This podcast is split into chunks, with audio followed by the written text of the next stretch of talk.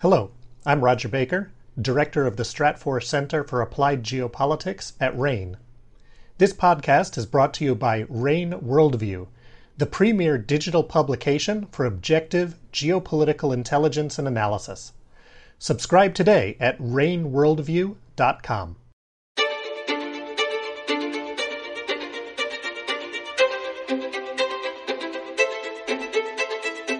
This is the Essential Geopolitics podcast from RANE. We don't just talk about what happened, we focus on what happens next.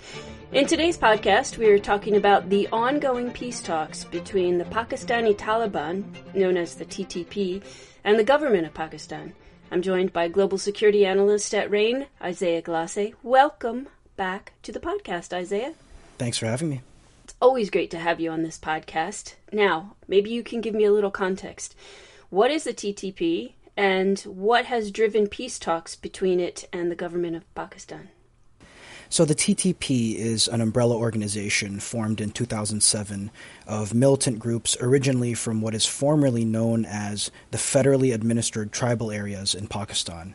And the group's long term objective is to fight and overthrow the Pakistani government in an attempt to implement its interpretation of Islamic governance in Pakistan.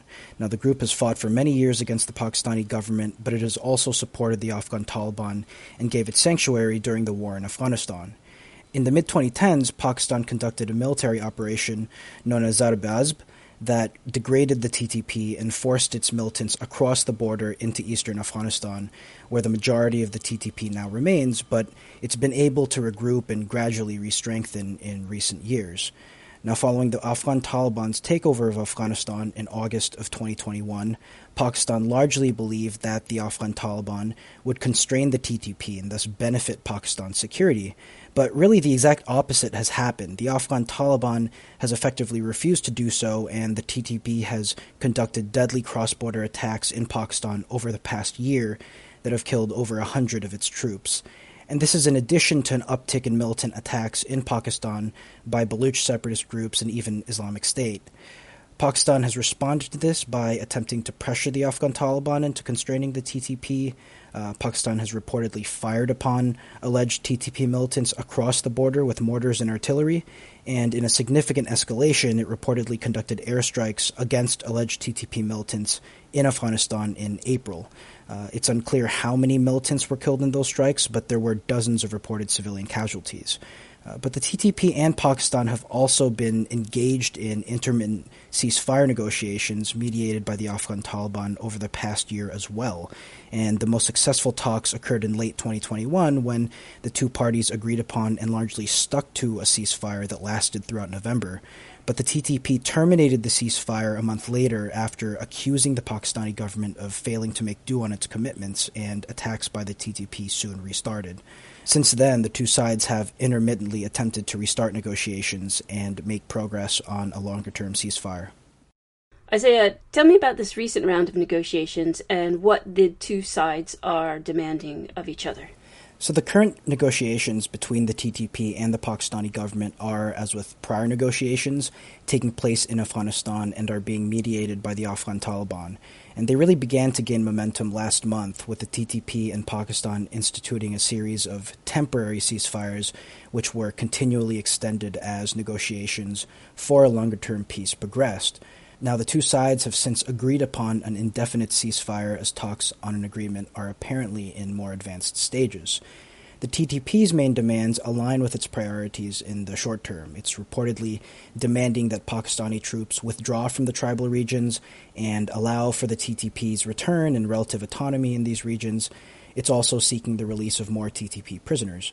The Pakistani state, on the other hand, is effectively seeking the disbandment of the TTP as an armed group. It's seeking the TTP to renounce fighting and give up its weapons if it wants to resettle in the tribal regions without further repercussions uh, from the Pakistani state.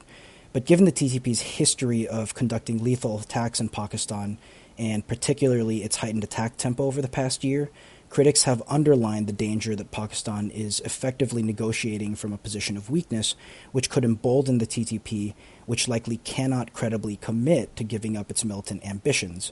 So, depending on how much Pakistan gives up in its pursuit of a longer term ceasefire, an agreement risks effectively reversing the military gains Pakistan achieved in the mid 2010s. What are the prospects for a longer term peace between the TTP and the Pakistani government? Is that even realistic? So, Pakistan's security environment and the heightened attacks it's experienced from the TTP, Baluch separatists, and even Islamic State are a notable driver for it to pursue a longer term deal with the TTP. But there are still significant constraints to an agreement being reached or that an agreed upon ceasefire would hold for any extended period of time.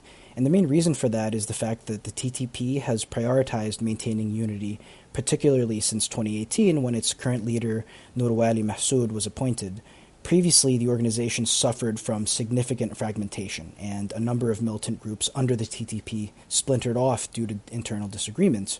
But Noor Wali Mehsud has led a series of reforms, including implementing mechanisms to resolve internal differences that have resulted in, among other things, the TTP's reabsorption of the groups that had previously split off.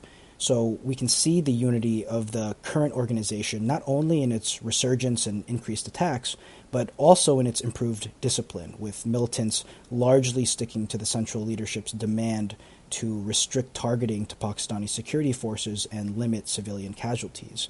So, given this context, giving up the organization's long standing fight against the Pakistani state would probably significantly damage its ability to maintain unity and risk triggering some groups to splinter off or potentially promote defections to the comparably more extreme Islamic State Khorasan province. This is going to make it difficult for an agreement to be reached, and even if one is reached, the ceasefire would probably eventually collapse, as either the TTP could decide to recommence attacks, or dissatisfied groups within the TTP could decide to disobey leadership and conduct attacks themselves. So, regardless of what happens with these negotiations, the militant threat facing Pakistan is unlikely to significantly and durably diminish. Thanks for that analysis, Isaiah. Thank you. Isaiah Glasse is a global security analyst with RANE. You can find his work in RANE Worldview, which offers objective geopolitical analysis and intelligence of the global landscape. Subscribe today at raneworldview.com. That's R-A-N-E worldview.com. I'm Emily Donahue. Catch you next time.